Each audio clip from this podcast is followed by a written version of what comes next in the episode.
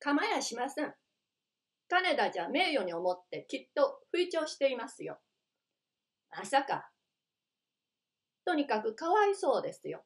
そんなことをするのが悪いとしても、あんなに心配させちゃ、若い男を一人殺してしまいますよ。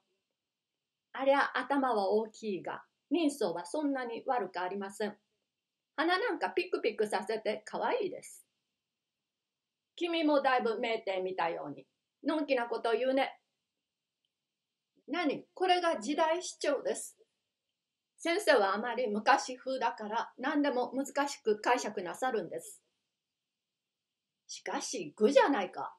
知りもしないところへいたずらに炎書を送るなんて。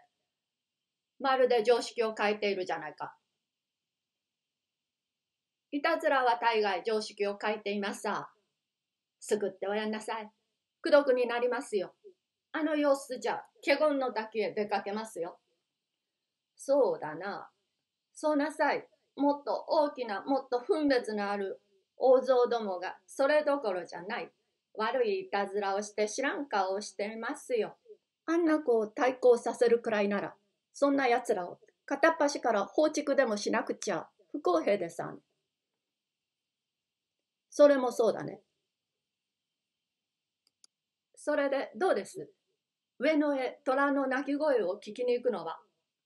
虎かい。ええ、聞きに行きましょう。実は、2、3日うちに、ちょっと帰国しなければならないことができましたから。当分どこへもお供はできませんから、今日はぜひ一緒に散歩をしようと思ってきたんです。そうか、帰るのかい。用事でもあるのかい？ええ、ちょっと用事ができたんです。ともかくも出ようじゃありませんか。そう。それじゃあ出ようか。さあ行きましょう。今日は私が晩餐をおごりますから。それから運動をして上野へ行くとちょうどいい次元です。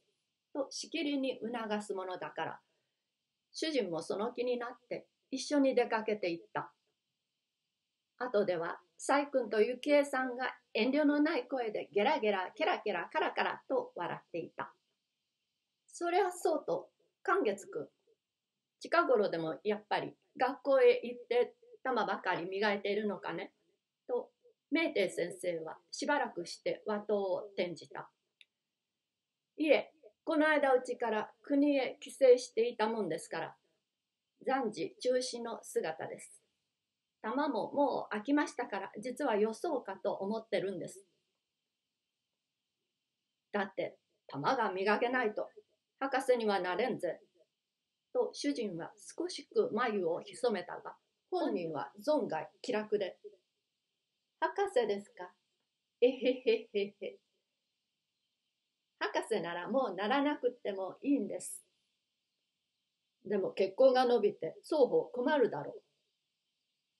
結婚って誰の結婚です？君のさ。私が誰と結婚するんです？金田の令状さ。へえ、へえって、あれほど約束があるじゃないか。約束なんかありゃしません。そんなことを言いふらすな、向こうの勝手です。こいつは少し乱暴だ。ねえ、メイデ君もあの一件は知ってるだろう？あの一件た、花事件かい？あの事件なら、君と僕が知ってるばかりじゃない。公然の秘密として天下一般に知れ渡っている。現に満潮などでは、花婿花嫁という表題で、りょうくんの写真を市場にかかぶるの絵はいつだろう？いつだろうってうるさく僕のところへ聞きに来るくらいだ。東風君などは、すでに円王家という一大長編を作って、3ヶ月前から待ってるんだが、寛月君が博士にならないばかりで、せっかくの傑作も宝の持ち腐れになりそうで、心配でたまらないそうだ。ねえ、東風君そうだろまだ心配するほど持ち扱ってはいませんが、とにかく満腹の同情を込めた策を公にするつもりです。それ見たまえ、君が博士になるかならないかで、四方八方へ飛んだ影響が及んでくるよ。少ししっかりして玉を磨いてくれたまえ。へへへへ、いろいろご心配をかけてすみませんが、もう博士にはならないでもいいんです。なぜなぜって私にはもうれっきとした女房があるんです。いや、これは偉い。いつの間に秘密結婚をやったのかね。